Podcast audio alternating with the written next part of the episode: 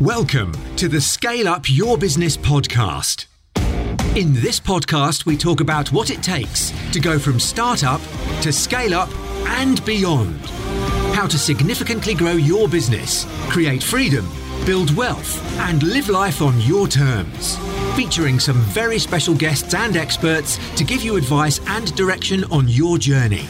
And now, introducing your host, entrepreneur, investor, and scale up specialist, Nick Bradley. Hi, everybody. It is Nick Bradley here. Welcome to Scale Up Your Business. I have to say, I have just got back from a couple of weeks in Spain, and it's the first time I've been away. First time I've been on a plane for over a year, and it feels awesome. So, just saying that, not to rub it into all of you out there who are stuck still in lockdown. I totally get where you're at. Uh, we've all been through that pain and struggle for the last 18 months or so. But just to give you a sense of optimism that the world is certainly opening back up. And, you know, it's really great. And I can certainly appreciate the things that get taken away from you when something like a pandemic or you know what we've all gone through over this this period of time has done. So i'm incredibly grateful to be able to have gotten away with the family and had an awesome time.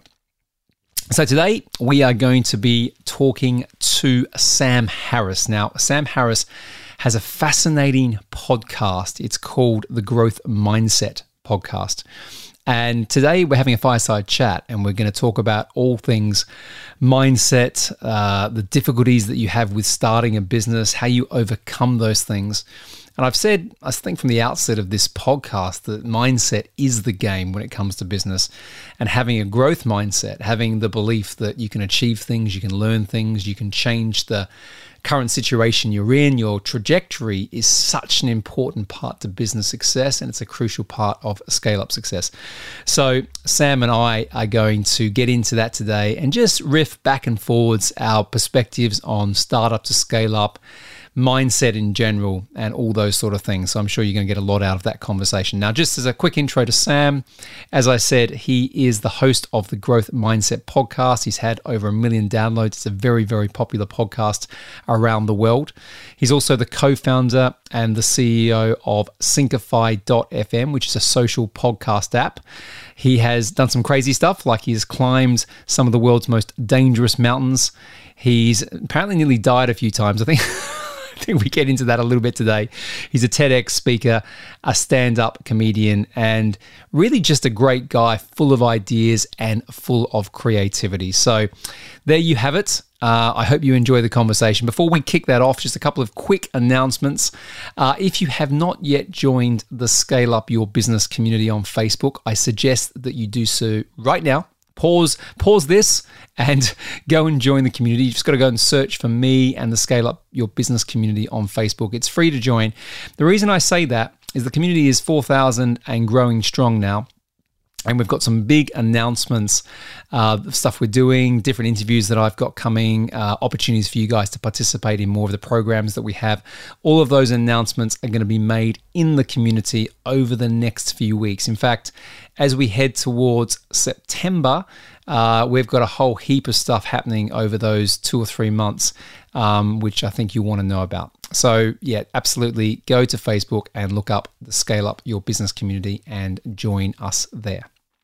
Alrighty, there we have it. A fireside chat with Sam Harris. Enjoy the show. Hi, everybody. Nick Bradley here. Welcome to another episode of Scale Up Your Business. Uh, it's another fireside chat, and I have my good friend, fellow podcaster Sam Harris joining me, and he's going to be releasing this on his fantastic podcast as, as well. So, Sam, welcome to the show. Thanks, Nick. And I guess welcome to the show, another episode of the Growth Mindset podcast we have going on here. I'm very pleased to welcome Nick Bradley to the episode. And yeah, it is funny, isn't it, when you do this? But you know what? I, I, like these these ones because, like as I said, we can kind of riff back and forward on a on a, on a couple of topics. Yeah, definitely. It's and, it's nice. Yeah, and people get to learn you on on on my show and vice versa. And you know, we don't have to make it overly formal. Mm. Which I, you know, there's no fire uh, it's relatively nice weather here in the UK as we do this. Yeah. And we're probably how many miles away from each other? Probably about 300. Yeah. Well, I'm in Cornwall now, actually. So maybe a bit more. Oh no, no, no, that's Yeah, about right. I've messed that up. Yeah, probably about three hundred exactly. Exactly. So let's let's um, kick off with how we met. I think That's- probably a good place to start, isn't it? And then we can talk about some different things today. Yeah, So I- reckon I I, I found your podcast, the um, the Growth Mindset podcast first, because I love talking about mindset on the show, and I'm sure we'll cover a lot of that today. But um, yeah, I mean that's that was it, wasn't it? And then we met up in London um, Hmm. once and had a bit of a chat. yeah, exactly. Uh, this nice guy reached out to me. He was, I think your podcast was, I think you were on like the twentieth, thirtieth episode by then. It was like it was a bit of a newer thing for you, and um, now you know It was. smashing it. You've, I mean, you were growing quite well at the time, but I, think you've uh, really uh, Yeah, good job. it's grown a lot since. Um, yeah, I'm up to 170 episodes now, and um, I do two a week. So, um, and have been doing that consistently, particularly this last 12 months with with the whole COVID thing. I put more content out there. But the thing that made the biggest difference um, for me, Sam, was um, guesting on other people's podcasts, but doing that not just randomly, doing it in a, in a kind of very um, systemized way. Mm. So I've now been on. I think it's it's coming up to 90 podcasts, mainly in the US uh, in the last 12 months alone. And that has tripled the listenership of Scale Up Your Business. Wow. Yeah. So that a lot of time to do that, but but we're now doing anywhere between twenty five thousand to thirty thousand downloads per month, Nice. something like that. Yeah. Yeah, I I didn't do a lot, but I've just been running the show for a lot longer. so um yeah, I like, that's actually what I've been doing over the past month or so is a lot more guesting. And interestingly came up in a conversation I had yesterday on a guesting um uh, episode that I did, which was a fireside dish chat like this. Uh, the guy runs an agency for booking guestings and things. And um, okay. he was also thinking about like maybe turning it into a platform. So, and so we actually ended up having a bit of a discussion around like what I'm doing with Syncify, which is like a social community for podcasting where you can like find friends and sort of listen to the same things and give each other recommendations. And like the hosts can claim their profiles and connect with their audiences. But he also wants to add a layer, which is something we've been thinking about of letting you sort of say as a host that you are accepting guests and as a person as a listener you can kind of fill in your profile a bit more and like see who's accepting guests and like uh, apply to like different podcasts to be on them and just turn that into sort of a bit of a matching platform at the same time which we may end up doing because it, it certainly really helps and as podcasters it's just such a good way to go about growing your show it's just connecting with other podcasters and sort of featuring each other and, and making good uh, content And you've got to, I think you've got to do it the right way as well. I mean, I, um, the last, cer- certainly the last four months, in fact, the, the whole of this year really, um, I've doubled down on Clubhouse. So I've got 45, I think 44,000 followers there now. And from that has opened up incredible guest opportunities. So Grant Cardone last week, um, Jesse Itzler, who owns the Atlanta Hawks NBA team, we've got him coming up very soon.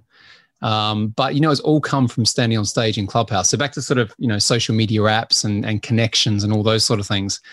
You know, game changing if you get prepared to put the time into it. Mm. The one thing I would say though is there are a lot of bookers out there yeah who are you know, obviously it's a business, but the problem is they try they sometimes try to kind of come on my show or put people on the show and they just want it to be like some sort of infomercial. Right. I don't mind people promoting their stuff. Like we all do that. yeah It's but, absolutely cool. oh, it's so annoying you know what I mean? yeah you just feel it just feels so soulless you just get these like yeah so many emails to my show just be like oh this person's great like just do that and they're just trying to sell a book or um, their business I know. Well, I had one of the ones I had the other day, which which was really just. I, I get why they do it, but it was like they dictated in bullet points. This is what you will do. Right? Yeah, like it was like, and the person they were promoting, I didn't even. The person they were promoting wasn't like it wasn't like it was Gary Vaynerchuk coming on. Which, if they did that, I might listen. But it was some guy I'd never heard of, and it was like, and you will promote this, and you will do this, and there'll be a link, and there's affiliates. oh wow And I just said, I don't do it. I know. I said I don't do it. I don't touch yeah that. yeah no chance crazy so let's um let's talk a little bit about you know so you you started as we said we, we met and your your show your program's been going longer than mine but the growth mindset podcast let's kick off there because i think you know the thing that connected us i think was this this real interest and curiosity around mindset Mm. and and you know kind of how important that is in business in life and that sort of thing so wh- why did you start the growth mindset podcast? What was the what was the kind of origin of that? I think I just got quite into mindsets and obviously, you know, the growth mindset book and stuff. And I just I did a bit of coaching when I was younger and realized that most of the success wasn't like any specific piece of knowledge that I imparted onto people like this is how you do X or something. It was more the mindsets of like and the beliefs of that they could like work for something. So I mean I was coaching one girl who was like is a really crap college where like everyone just got like D's or like lower. And um I think she was in like a biology class where there's only three three other students and she was the only one that even managed to get D's. Everyone else was just completely failing. And I, I didn't actually have that many sessions with her to really sort of teach her her whole biology course, but I just kind of put it in her mind, like the mindset that actually she could get A's and she could do really well. And like just the sort of style of work that she needed to like take herself seriously on doing. And it just kind of changed the way she approached it. And then she got like A stars in all of her A levels, got like a funded scholarship to go to uni and stuff. And I was like, what the shit? How did and it's just so weird that she went from having like no faith in herself to like being this doing so well just from like her changes in mindset. And like from that, I was like, okay, there's so much people can do when they just like believe in themselves better and like just approach like the way they're doing things with better mindsets. So um I kind of wanted to learn more about them. I wanted to have reasons to talk to cool people about them and like share that information and, and help people. So that's kind of what really kicked me off into it. Yeah, interesting. And, and what about you personally, though? Did you go? Did you have to sort of go through anything in your, say, life or business or career, whatever, that kind of had to get you thinking more about how you show up, how you think about things? Yeah. So, I think, um, well, once I then started the podcast, I got a lot better at these things. But even when I was younger, I think I always had the attitude of um, curiosity and like being outside of my comfort zone was always something that I enjoyed. And I think I started to realize like there were things that were obviously outside of my comfort zone and things that I didn't even kind of realize I could do. So, like for example, when I was learning to ski, is like I think I started when I was 16, but I just always make sure that I fell over at least like every half a day and if I hadn't, I hadn't pushed myself hard enough, and I, I just improved so fast that like my friends have been skiing for ages, I was better than them like within two weeks, and it was just like that was really cool to like be pushing myself with the comfort zones there, doing scary things. But then things like stuff that I just thought were fundamentally a part of me, like being scared of speaking and um, being on stage and that kind of stuff, I, I kind of realized was just another thing that I could push and I could step outside of my comfort zones in like smaller ways and like slowly grow that and then start a podcast and then start doing like bigger speeches and things. And so like last year I ended up doing like a TED speech and I went into stand-up comedy and things. And that's like so far from like the 16 year old me who literally uh, pretended to have lost his notes during a speech so I could just sit down early during my GCSEs because I just couldn't like handle being on stage at all kind of thing. And um, did anyone, but did anyone influence you? I suppose is, is the question here in uh, terms of to lean in. Because uh, a lot of people don't know how to do that. They don't. They don't just wake up one day and realize and say they they're going to do do hard things, yeah. right? Because they realize growth sits through that. Usually, you have someone, you know, open that up in you, awaken that in you. Um, I think. I mean, I've been inspired by quite a few different people in different areas. I think my parents taught me that I had to the responsibility for my success was completely on me when I had like a lot of friends that would maybe get like 50 pounds for an A or something. And I was like, oh, so parents, like maybe I could like add some money from you guys and was just like propose to them like, oh, maybe there could be some kind of system if I do well in my exams or something. And it just sort of let my dad literally stop the car, turned around and said to me like, Sam, like this, this is on you. This is your life. If you get A's, like this is going to benefit the rest of your life and so that did definitely make me realize that I kind of had to work for everything and change the way I think about things and did install in me like even like because I was really bad at English that like even like I had the power to like do better in that without sort of like sitting back and um just yeah being comfortable with where I was at rather than thinking that I could do things that were more difficult. Um yeah, trying to okay. think I got it. It's it's funny because yeah. like, you know you've done you've done some pretty pretty out there stuff, right? So you've climbed mountains, dangerous mountains. yeah. You've nearly died a few times. Obviously, speaking on stage is difficult in its own right. You know, I I've got better over time. I certainly wasn't great when I was at school, uh, but stand up comedy, man, that like that's something that still scares me to this day. Yeah. right? yeah. that concept of like, you know, you're just not funny, right? Um, mm. Not you, but the, the concept of not being funny. Um, so, so why, and, and obviously like, you know, you're, you, you're kind of doing ultra marathons now. We were talking about that. We have that connection, which is, which is similar. Mm. So there must be a, a, a sort of belief in you, Sam, which is, you know, doing hard things makes you grow is there a vision behind that? Is there like a I'm not gonna say an end game, but is there a you know you're trying to improve yourself every day type of um, uh, mentality? Yeah, definitely. I think it's uh, I think it's partly it's a mix of like curiosity, perhaps that I just get quite easily bored, and I don't like doing things that are easy. If I know I can do something, it's already kind of boring. If that makes sense and so that has always pushed me to do other things. I, I haven't been very employable in that if you want me to stick and just do the same job and be good at something, like, it's not that interesting. I'd rather be like, oh, well, I can do product management. How about I can go into like growth or I can do marketing where I have no idea what I'm doing. And it's not too good for being fixed in like a normal job role where entrepreneurship and just throwing yourself in the deep end where you have no idea what's going on and just having to work it out is is where I feel much more comfortable because I don't know why I've just always learned that like whenever I'm doing something that I'm not quite good enough to do, I quickly get there. And so that's where I really like being is somewhere I am learning as fast as possible because like there's just like a fire under your ass to actually force you to do those things. So that's always been a bit of um like an outlook that I've had, I guess. And I guess I'd be interested to see with you because you've certainly done like a lot of interesting things yourself.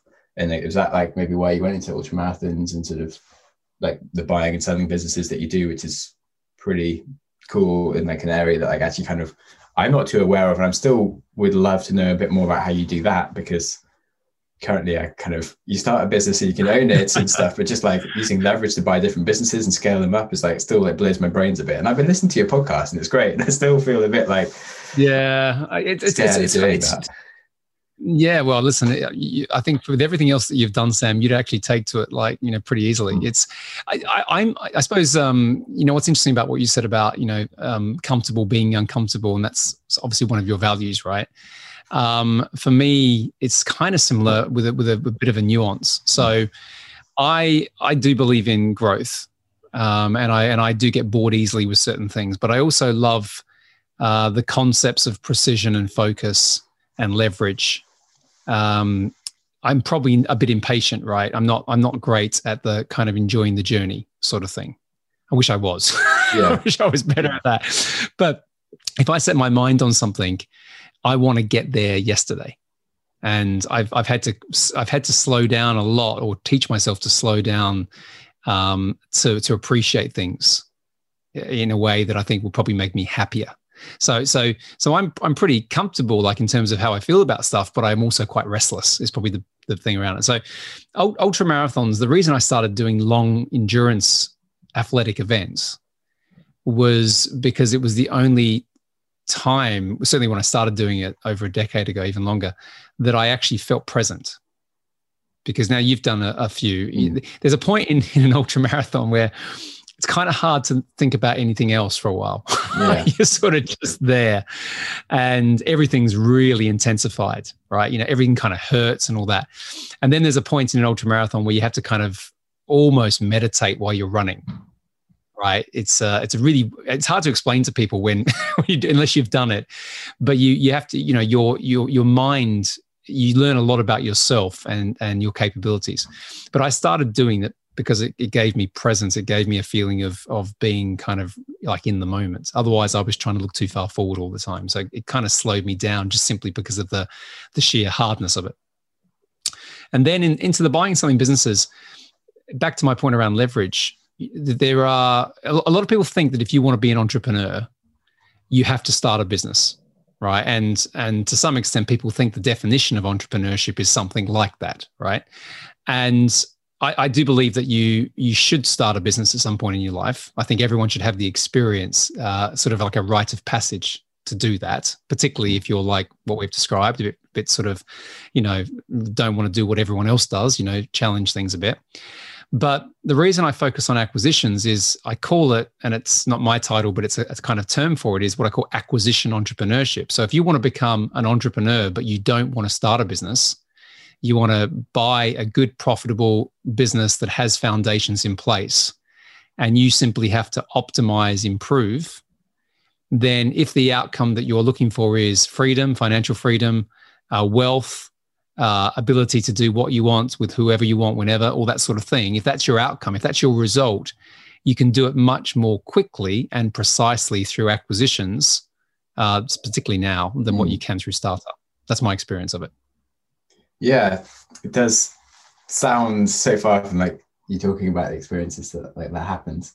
Um, but it's still yeah, both my brains a little bit. Um, I probably make it sound easy, Sam, but I have yeah, done this for a long time. But like, definitely. you know, you know, I, I, bet you, you know, you're a good podcaster now, right? And you're a great speaker and all that sort of stuff. I bet when you first started, you were pretty average. Yes, for sure. Same with same with buying businesses. Like mm. in the beginning, it looks overwhelming. It looks hard. How do I do this? But you know what? It's actually really simple. Yeah, you just got to learn it. Once you learn it, then then applying it is a mindset thing. There's a heap of mindset in acquisitions, huge mm. amount. And uh, then you just got to, you know, stay focused and execute. I guess it's one of those things that, like, you're always a bit suspicious. Like, in terms of, like, if you're buying a car, like, directly from someone, you're always like, oh, is it actually got like a bit of a raffle that isn't always there? And maybe once I've got it and I use it, like there's problems with it. Is in why is this person selling their business? is there like some fundamental flaws because they know the market better and it's about to like go tits up or something?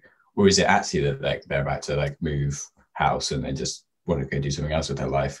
And I just feel like I'd always be like a bit worried of like how I'd really know if the fundamentals of the business were correct or not. Yeah, and but but again, back to what I said, part of that's mindset and mm. and belief systems, right? Um, you know, and but the thing is, the way that I do it and the way that I teach it is that it's it's a structured system. So so when you're going through the process of finding deals, first and foremost, you're looking for deals that meet your specification first. So, you know, the industries that you want to you, you want to have a business in, geography, all those sort of things. So first you're I often say to people if they want to get into this game, buy a business that you know something about the industry. You don't have to be an expert, but at least you understand what the business does, right? That's the first thing. Then you go through a process of deal sourcing. And I advise people to buy businesses off people who are retiring. So in their 60s or 70s. And there's two reasons for that. One is you know why they're why they're selling it, right? Pretty much. Yeah. They just don't want to spend another 10 years in a business they've spent 30 years in. And quite often they haven't got a succession plan. So there isn't really anyone that the business is going to go to. So the next obvious choice for that that business owner is to close it. So that means you're going to get the business at a very very good price. The other point is that these people, not everyone, but you know, if you and I were selling a business now, being a bit younger, the money's important, right? A lot of people, when they're in their in their late sixties, early seventies, they've made quite a bit of money, and actually, the most important thing for them is enjoying time. Mm. So they're not necessarily trying to get a massive valuation. And then the last piece, which is probably the most interesting for again people like like you and us, and, and you know, you know, who understand things like social media, digital marketing, even a website. I mean, I buy businesses, Sam, that haven't got websites. And you speak to the 75 year old owner and they go, I don't need a website. I, I, I, I have, I have a person put pamphlets in, you know, everyone's letterboxes around the local area. And so all of a sudden you, you, you go and get a basic web, website, right? Get one on Wix or something. And, um, and, you know, start to do a little bit of like Facebook advertising in your local area and you can double or triple the business really quickly. But it's already been built on solid foundation. So that's why it's it's a compelling opportunity versus starting something which hasn't got a proven market, hasn't got a proven set of, you know, customers, recurring revenue, all of those risky things that if you get them right, it's great, but you've got to build all that from scratch, which is a lot of hard work. Yeah, that does sound much more sensible than just starting a business because of it's always a bit of a a gamble. Just a different really. way of doing it. Yeah. It's a different way of doing it. You know, and, and I and I people ask me this all the time. Say, oh, you know, I want to I want to be more entrepreneurial. Should I start a business or should I buy an existing one? And I don't say I'm very I very much lean to the acquisition side because that's what I do, but I don't push that on anybody. I say, listen, if you really want to be the the startup, you know, person, go and do it. You know, and you might be super successful, but just realize that there are other options out there for you as well. And then, so what about like the financing of them buying a business because of you know you can be a uni student in your room at home um, and start a, a, company with nothing. And like there's there are no barriers to entry now but how do you buy a business if okay yeah so I'll, I'll, back to the point i mentioned beforehand about the very specific type of person i'm looking to buy a business from the reason for that, and the statistics are out there, it's it's all over Forbes magazine at the moment. They're talking about this being the best time in history to buy an existing business. There's 10,000 baby boomers retiring every single day in North America, but that's a global um, trend. So you've got more people retiring over retirement age that have these great businesses. So back to my point I said beforehand, you can get these things for very very little money um, because because the psychology is like I just they just don't want the business anymore. I've never been given a business, but I know people who have been given a business, and I'm not talking about a business that's distressed and, and losing money. I'm talking a business that's making, you know, hundreds of thousands of profit per year, given, like no no money changes hands other than legal fees and things like that, right? Yeah. But the way that I recommend it is you do what is called um, leverage buyouts. So you're leveraging the assets in the business to pay for the business. And what that's like is if you have a mortgage on a house, you get to live in that house. You get to enjoy that house for like 25, 30 years before you actually own it because you're paying it back every single month to the mortgage lender, to the bank. So, what I, I often advise people to do is first and foremost, let's say a business is worth uh, 500,000 pounds, just, just as a round number. So you look at that and go, okay, well, let's say that's three times the profits. So for round numbers again, let's say the profit's about 150, 160 grand a year. I'm going to pay you three times that for the business. So that's, you know, around about 500,000 pounds. Then I look at the business and go, okay, I've got 160,000 of profit per year and I can grow that, but I'm just going to look at what it's currently making. I'm going to look at the assets in the business and that's things like sometimes it's property but it can be receivables. That's where people have you know you know have to pay you but they haven't paid you yet. So it's it's kind of like a it's it's a very liquid form of of, of asset. And you can go and get finance against the receivables list. So you can get that finance so you get a loan debt loan and you pay that back over 10 years okay? Then you agree and this is what i recommend you agree with the seller that you are going to do what we call deferred payments or seller financing so you're going to pay, this sounds really, this is crazy. This will blow your mm. mind. You're going to pay the business owner back, usually over a three to four year period, from the profits of the business that you're buying from, from them. And the deals that I do, I normally do about 50% of the asking price. So back to my example, if the price of the business is 500 grand, I normally um, agree 250 grand over three to four years that I'm going to pay back as deferred payments. So if you think about this, the business is doing 160 grand a year. I'm going to be paying back, let's say, 60 or 70 grand a year in deferred payments plus a, a, small amount back in asset finance, then I'm still going to be having an existing business that's going to be giving me 50 grand a year after I've paid back all those other liabilities. And I've only had to put in the, uh, a certain amount of money to get the legal fees, the accountancy fees done. Yeah. So you can buy a business for 10, 20 grand that's worth half a million of your own cash. Nice. That makes sense. That, makes, that makes perfect sense.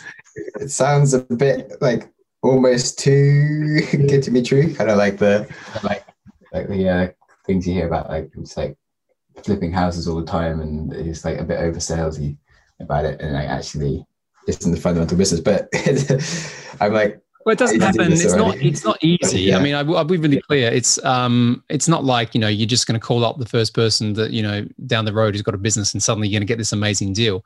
I normally have twenty to thirty deals in process at any one time to close one to two.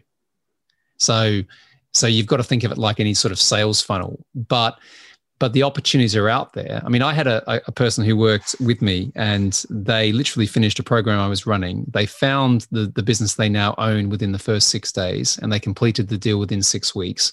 And they put £22,000 of their own money into that business which was which was worth about four hundred and forty thousand pounds. True story. Yep, did it straight. Now that's an exceptional story. So I, I, I do want to be super clear. I was like, oh my god, wow, like that timing. But it does happen. It can happen. Wow. Good. Where do you go to find these people? Do you just like cold call people that like have been running a business for 30 years or do they actually sort of advertise that they maybe are for sale and things? Uh, it's it's everything as I said is a structure. So the best place to find these deals is through lawyers, uh, accountants, and wealth advisors or financial advisors, wealth managers, because usually the first person that someone will speak to when they want to sell a business is one of those professional services. So like it's quite funny. I was I was looking at a deal recently and the guy is 72 and he told his accountant before he told his wife. Which I thought was quite funny, but I can understand. He said, I'm thinking I want to sell the business in the next six to 12 months. So, what I say to people is build a good network with, with accountants in your local area if you want to buy a business close to you. Um, there are websites out there that have businesses listed for sale. If you're in the US, um, there's a business, there's a website called BizBuySell, and you can actually search on that website for businesses that actually are quite happy to do seller financing, deferred payments. There are heaps on there, like literally, you know, thousands.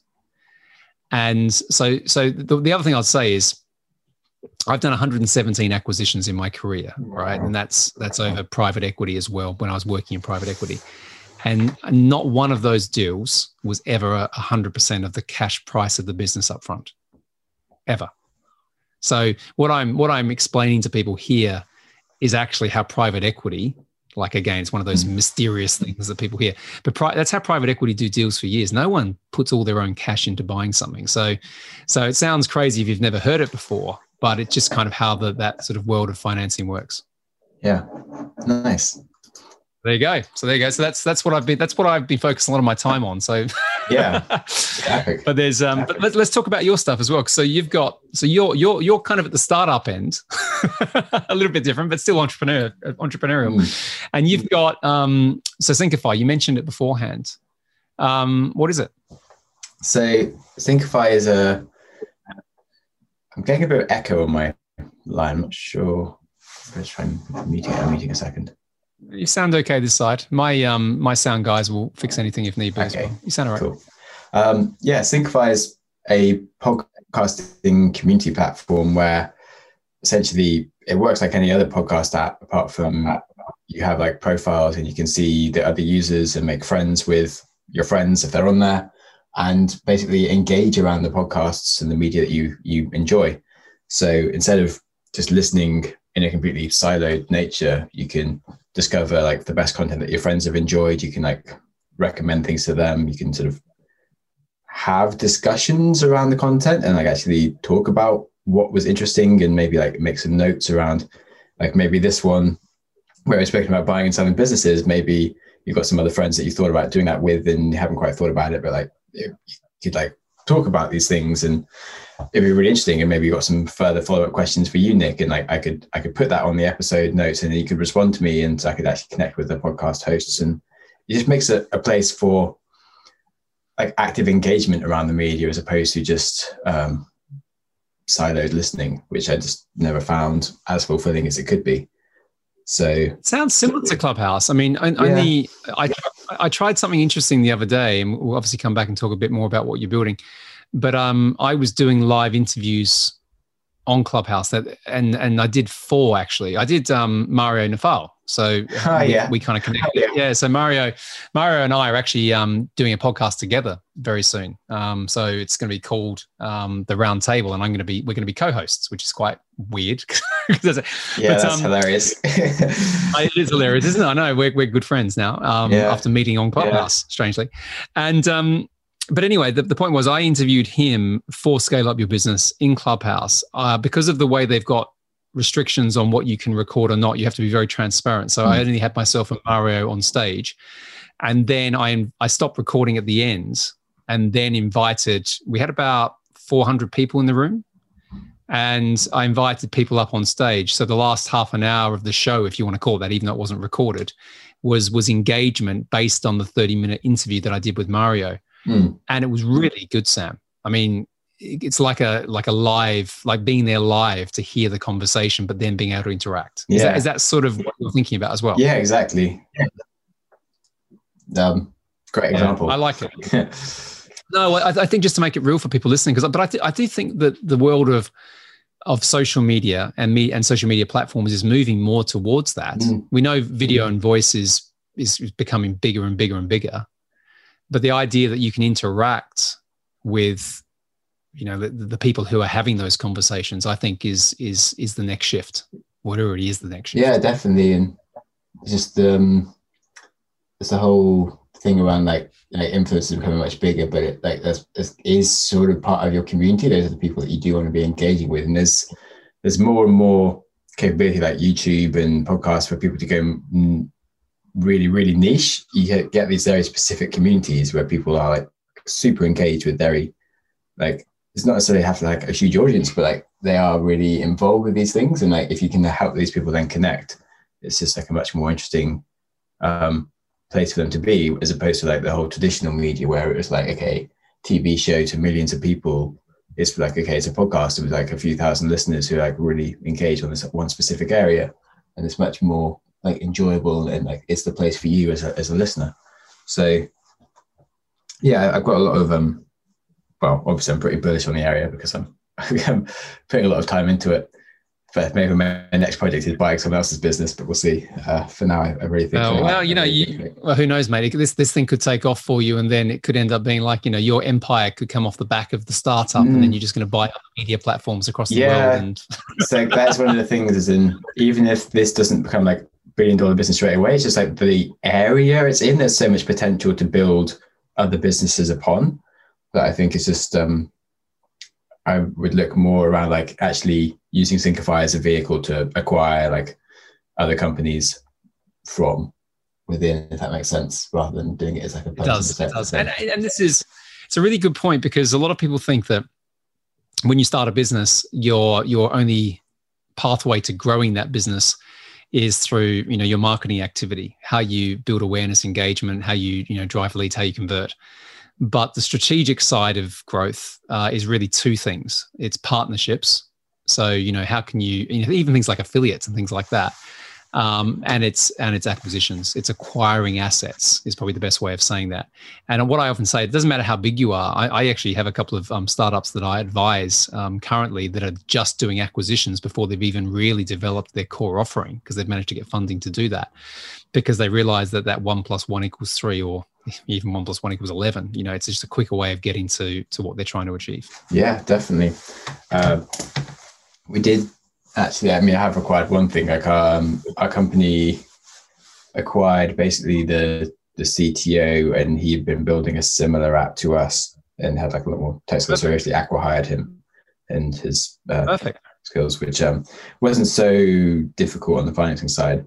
Um, of these things. That's that's one of the reasons to do acquisitions as yeah. well. Is you know you acquire not just you know customers' revenue products you know that that another company may have. You can acquire talent, right? Mm. And um, and that's quite a cool way. But how, I was going to ask you, how's your experience? You know, been I mean, how many how many businesses have you started, Sam? Is this the first one, or have you done uh, quite quite a few now? Yeah, I started my first at uni when I was twenty, and that one went quite well. I uh, grew it over four years and did manage to sell it uh, mm, if I sold it a year earlier, it would have been worth a lot more. I just sort of learned a lot of things in that process of things going wrong in the last year. Oh yes, that That's happens, mate.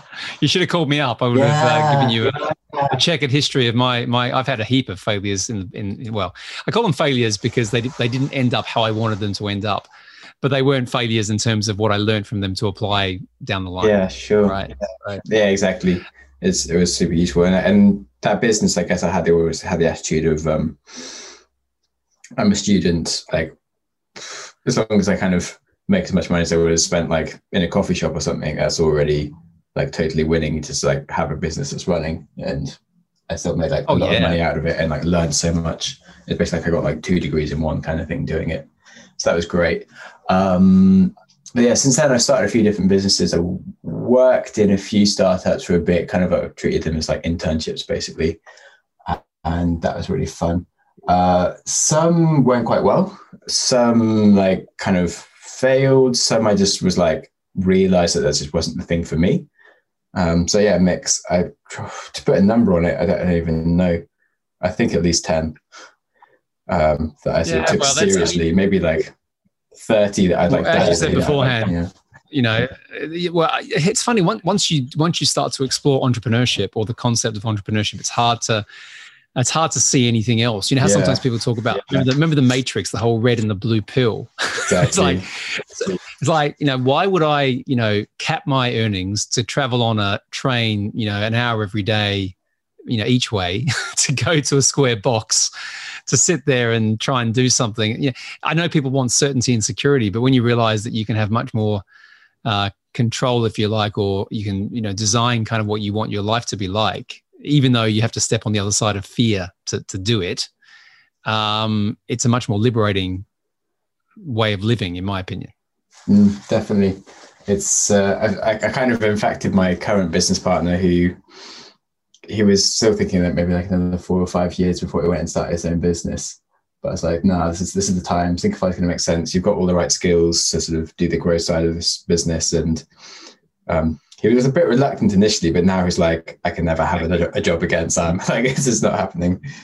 And no, exactly. Yeah. I think once you're in there and you realize that you can make a success of it, you know, whatever that, yeah, whatever that definitely. means, that changes it. Well, let, us um, why don't we talk because we connected, I think, around mindset quite a lot, and we've touched a little bit on, I think, in various ways on our chat today why don't we spend a little bit more time on it um, to finish off our, our conversation for everyone? Because I, it would make sense considering your podcast is called, you know, the Growth Mindset Podcast, and I started Scale Up Your Business when actually what I said is eighty percent of the podcast is mindset. I just mm. don't have it written on the front of it. But um, just to talk about, you know, the importance of mindset overall, and let, let's go to all the conversations you've had with some amazing people on your show. What are some of the things that you've taken away you know, to develop your understanding of mindset and I suppose your application of it? I, oh, I've learned so many different things. It's sort of, it's almost become a bit too many. Uh, I probably should just write down like my three favorites or go-to answers, maybe perhaps. Uh, I definitely have really learned the power of um, communicating a lot more because I like I said, I I was scared of like standing up and public speaking, but also I um I wasn't the most confident speaker in any kind of way, and I've really learned the value of I mean, one networking like through the podcast and and learning from others, and there's just so much, so many ways of thinking that you're not aware of, and that you just get so fixed in your own sort of mindsets of what you're capable of or how things should be. You're not even aware of like what your fixed mindsets are that you sort of take for granted and then having someone else sort of able to kind of show you these things is just so powerful.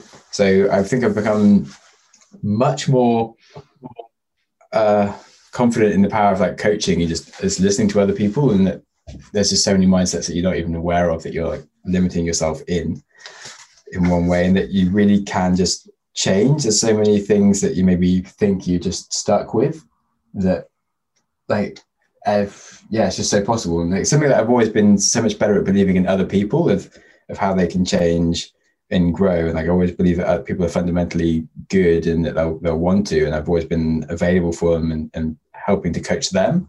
And I just haven't necessarily recognized that in myself, or even when I'm starting businesses, I kind of I'll focus on my own problems and like, oh, I'm not so good at this and I'm that, and like I feel like I'm just sort of destined to be terrible at something. But then talking to people, you're like, okay, actually, I can deal with that. Um, but that's I feel like a bit of a. Uh, no, I think that's really powerful. But, but there's a couple of things you said there, which which I which I believe in 100 percent is most of the stuff that we achieve or don't achieve is based on our view of ourselves, our identity. Mm. And if you have a limiting view of that, in other words, you know, because there's a, there's a thing, I think it was Carol Dweck's book, I think that's her yeah. name, on mindset. Yeah. She talks about you know a growth mindset um, versus a fixed mindset mm. and she speaks quite eloquently about that saying that if you've got a fixed or writes about, I should say, if you've got a fixed mindset, you don't believe that you can improve. You believe that what you have is what you've got. You know, the, the idea that if something happens to you, then that's what it is. Like, you know, that's the whole victim piece. Whereas if you have a growth mindset, you believe that you can learn new things, you can try try different skills, become more proficient with practice over time. So it, it's a much more empowering thought or concept you know happens to be true of course as well because there's too many examples of it being true everywhere that we look but it's a much more empowering way just to live you know um, but a lot of people a lot of people struggle i think with with even the concept. Mm, definitely and i think a lot of what i've learned from coaching and such is just getting people out of their own way as in we have a lot of reinforced negative beliefs that we kind of fall into or maybe the people around us sort of breed in us as well in, the, in the, the culture of things. And most things is just sort of helping people realize where they're making mistakes or that they don't need to be doing things in certain ways and that you can basically just always change if you can get people to get out of their own way on, on things um, which it's quite empowering to sort of realize that you can do that for other people and then realize that there's probably so many things that you're getting in your own way about that you don't need to be. And just sort of then trying to like step out and get other perspectives on what things you maybe are doing wrong or just not allowing yourself to even think about. In the same way I was just talking to you today around like how to buy and sell businesses where I just kind of thought like it's probably impossible and just should think about it. And like okay actually yeah that's a completely different way of perspective. I can look at this and has completely changed the way I I view that as a thing to do because it, it makes, suddenly makes so much more sense now that I've actually like bothered to like step out of my own limited beliefs on it. Yeah, it's a good way of putting it because I mean, all I all I explained, you know, when we chatted 20 minutes ago was I gave you a process mm. um, from my experience of doing a lot of this and and a bit of education of how how it all works. So you're because this is because what you described is what a lot of people think, not just about buying businesses, but in general. But actually, all all that happened is you just you just suddenly have had a better level of competency based on my experience of explaining the, the situation to you. Mm-hmm. So all of a sudden, your mindset is now shifted. Yeah.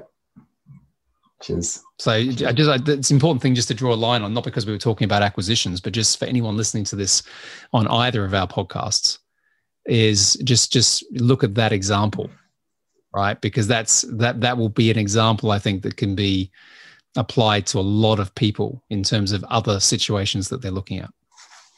Yeah, definitely. And cool. Yeah, just learning that there's so many ways you can sort of go to solve your problems or like YouTube is great Who's the, um, resource. out of out of all the, the the guests you've had on, is there one one or two that just jump out as you know they they made you think significantly differently. I know it's a hard question again because i'm sure you get something out of every conversation yeah like definitely. Do. so one guy ryan gottfredson um, he wrote a different book on mindsets called success mindsets but he um, he really comes from it from like a bit of a scientific approach and he does a lot of coaching with businesses. But um, his books were great but he just really went like really really deep into the different types of mindsets that you need to have to be a successful leader. And that episode was really good and been one of like the best performing ones that I've had. And um, I've had him on the show since then to talk about different ways that mindsets show up and things. So he was he was like really great around um not just the growth mindset but like um yeah he was very specific around like the prevent promotion versus prevention mindset. And um uh, open versus closed mindset and things, and just how you can like embody those as a, as a leader. And so it was a really good like how to like actually improve on those things. And he gave a lot of like specific tips on doing them. Uh, then another one was like another coach was Frank Dick, who um, was the head of the British Athletics uh, for GB um, for like 12 years, I think. And he was also part of like the uh, rugby things. I think he coached like Andre Agassi a bit, and he just had he just like literally everything he said was basically like quotable. he just like endlessly. I love that. Like, I love that, and I hate that. yeah. that. It's like you know, I think God, how how does someone learn that skill? Definitely. As in, if you just had him in your corner, like you just constantly be inspired. So he he really had like a lot of good advice from all the different things he'd been through with um, his years of being in like top level sports and then applying that to business as well. So he was really a fun interview. Um, and then this is that's going to sound a bit odd, but another one was a guy called Naum Kastuki who used to be a business coach and then he kind of like gave it all up he was doing really well and he just went to costa rica and um, kind of lived in the jungle started a restaurant which then became like the number one on tripadvisor restaurant in costa rica which is really cool. But he's he's now becoming a woman. And uh, he's just completely like wow. questioning everything. And it was just such a kind of mind-blowing episode to just think about like your reality and just it was just very very open to like what life could be or yeah. He just had a lot of huge insights on other things besides your sexuality but also it was just a really really fascinating well, that's definitely it's definitely the opposite of, uh, of a fixed mindset. Yes, it? that is for sure. That's about as open a mindset as you could possibly get. Yeah. You're, you know, yeah. no, nothing is fixed. You can change anything definitely. if you choose to. And after talking to him, I, st- I tried using Grindr for a bit, but it turns out I'm not gay. But I, I was like, okay. I was well, open to it. fair enough. Fair enough. Yeah. I, am yeah. I'm a bit older than you. I think I'm probably a little bit more fixed in my way in that way. But um, hey, listen, everyone to each their own. Mm. yeah. Oh, man. Well, listen. Let's um. So just to finish this up, what um, what's next for you, Sam? What's on the horizon with the podcast, with uh, the business? What's uh, what what are your plans? So, you, I mean, I've been in podcasting for so long, is that I have, I do really enjoy interviewing people, but I've definitely been changing my format as I go along, and I'm planning to kind of make it a bit more specific around what I'm enjoying as a listener and where I think the trends are going because there's just more and more people doing normal interviews. And so one of these fireside chats are quite, are quite fun. I'm still going to have like some of them, but I want to do more series on specific things. So like a, a series on how to change and like the different elements you need to do to like change yourself in these things. Or I'm actually going to start doing some things on like watching a movie and then going through the mindsets of the uh, the characters within it and doing like a bit of a like a deep dive, geeking out on like a famous movie that people know, but like how the mindsets happen in, within them, and just kind of those that's kind of all the content that I find people are engaging with and that I really enjoy lately. And so just like more excuses to have fun on the podcast. And like that's where my other podcast, which is Wiser Than Yesterday podcast, is me and a friend what, reading a book a week, and we'll just pick a different series where we'll go through like this last one we've just gone through the body, and like just different different elements. Like we've done a book on metabolism, a book on um, how to breathe, like how to sleep, that kind of stuff, and just going a bit more in depth on things on my podcast, and then obviously just uh, yeah, running the podcast app as well is is the other main big thing. Haven't thought too far beyond that. I probably want to like write an album and do more like ultra running and this kind of stuff. But um, yeah, maybe awesome. have a bit of a break before starting another business. but how about you? Yeah, about you? you? just gonna. Oh, good. Well, I'm gonna. Well, it's the podcast is interesting. Just to sort of jump, I like what you said about making it kind of more about what what you're interested in. I think the thing about podcasting these days is that you can do that, right? Like you know, um, I, I, I sort of talk about business a lot because of the name of the podcast, but I'm also not worried or afraid to not talk about that. so you know, so I bring I bring people on the show who I just find interesting, mm. and they can be in the world of sport, they can be musicians, actors. I had um, a guy called DJ Irie, who's the Miami Heat basketball team's like resident DJ, and we did a really great conversation about passion. Um, there was a link back to business, of course, but it was more about how do you follow your passion? How do you really dive into that from a confidence perspective? Um, so, so for me, I'm gonna I'm gonna do similar sort of stuff. I'm trying to bring in a mix of interesting people and relatively high profile people partly because I want to um, have the opportunity to meet them. So there's a selfish mm. nature to that. But I also want to be able to ask them some pretty deep questions that fit the profile of how I do interviews. Um, not the not the bulk standard stuff, right? That you kind of can hear anywhere. And I've had a couple of good experiences with that as well. Which normally it's interesting because you get to open up some stuff. I had um, Jay Abraham, who's a pretty prolific business um, thinker, uh, on the podcast quite recently, yeah, and uh, yeah, he's really good. He's very he, he loves this concept of going granular into things. He goes deeper than most people go into things, and that's where a lot of the magic lies. But um, what was cool about that is the interview was over an hour, But then he spent like another hour, maybe an hour and a half with me afterwards. And it was so good. It was it was good because he enjoyed the interview, right? But more importantly, it was like it allowed me to kind of go a little bit deeper into how he thought about things and stuff. So I get my own coaching from some of these extremely successful people as part of being able to you know give back to people through the podcast anyway so so for me it's i'm going to keep doing that um, i'm doing more speaking now i'm going to be doing a lot of um, stuff in north america i've got big focus over there um, partly off the back of clubhouse mm. and then it's it's acquisitions you know um, we've got seven businesses at the moment another three coming uh, and a whole i launched a whole heap of programs around acquisitions where i teach it but i also partner with other people who then go and source deals on my behalf so I've tried to turn that whole ecosystem into a bit of a machine in its own right. So the rest of this year, 2021, is going to be, you know, in those areas. Wow, that's cool. Um, but I would like to understand, like, what's the end goal for you? Is in at what point is there a point where you're like going to be happy and sort of would work less, or is it you just love the process of buying and selling businesses? And hell like, no, Sam. I'm not going to stop. Yeah. there isn't. I, put it this way: um, it, it, probably sounds like I I work a lot, but I don't really work much. Yeah. Um, and I don't mean that like in some crazy like oh you know because I love what I do I don't work a day of my life stuff. I mean I, I, leverage everything. So if I buy a business, I just have someone run it. Yeah. And I kind of I look at the numbers, you know, on a weekly basis. I have a phone call on Mondays and sometimes on Mondays and Fridays, and that's it. And so, so I have a lot of free time to do other stuff. Nice. So the, the end game, the end game for me is I, I have I, I, love the concept of of building an empire, a big portfolio of businesses. I like the idea of both income and impact, making a bigger difference. I want to set up a foundation. We haven't, you know, we've got it on the plan. It just hasn't been scheduled because of all the other stuff we're doing. But we've got a, a foundation around entrepreneurship uh, in developing countries that we want to do, really around mentorship and being able to take entrepreneurial education. So the stuff that you and I would know as as how we do things, but it's not taught in schools. We want to be able to take that out to um, places where they're just not getting access to that type of thinking. Um, so we're, we're trying to. I've got a little bit of help with that, but I'm just trying to structure it at the moment. It's not as easy as it sounds.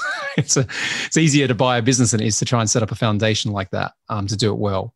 Um, but yeah, that's that's the the end game. The end game is to is to you know live in the UK, live in the US, portfolio of 20 to 30 businesses um, you know have have this in, income and impact thing worked out really really well travel with my family see everything i want to see run ultra marathons and just just have a really fun life simple as that yeah cool well good luck with all of that and um yeah certainly happy to help if, if i can anyway i mean seems like you kind of know what you're doing anyway um, uh, well, yeah, I'm, I'm, an old guy, mate. Remember, I'm like you know 47 this year, so I've, I've been around the world a bit. So no, I'm good. The, the one thing I find is like as I've got older, not that's not that I'm old, but as I've got older, I've become more clearer in in everything. Right. Yeah. So I don't have any, I don't have any like I don't have the shiny object stuff going on or any of that stuff. And like I know what I'm doing, I know what I like doing, I know who I like hanging out with. I'm very, very, very um, uh, precious with my time. So, you know, I, am very, I, I, don't waste time. you know, I'm like, boom, everything, everything is like, and, and, and that's something that's just like how I like to live. It makes me feel that, that to me is freedom. Yeah. Nice. Yeah. Something I've been looking at recently is like just ways to kind of give myself more time. I was like, decided to take myself a bit more seriously, just give myself a bit more of a budget of myself. Like, okay, how can I be more content? It's just by spending more money and most of that is just going towards ways that I just give myself more time to do the other things that I enjoy and right yeah that's and that is and that's yeah you got leverage mm. right you know I, I, I only i only like it doesn't always work like this but it works mostly like this is i like to spend time doing things that i'm either good at or i love doing mm. and then i mm. outsource everything else yeah oh yeah i mean you're the person that like hooked me up with uh, the first like outsourcing agency and um, yeah, yeah, okay. changed. I remember that. That was that yeah, conversation. Yeah, yeah. Oh, there you go, mate. That was a while ago. yeah. Cool. Well, listen. Um, that's it. We've been speaking for a good hour. Hopefully, everyone's got some interesting. This is a fireside chat. I told you it's informal, everybody. Mm. On, but I think you know what we covered some quite interesting stuff, which I thought we would.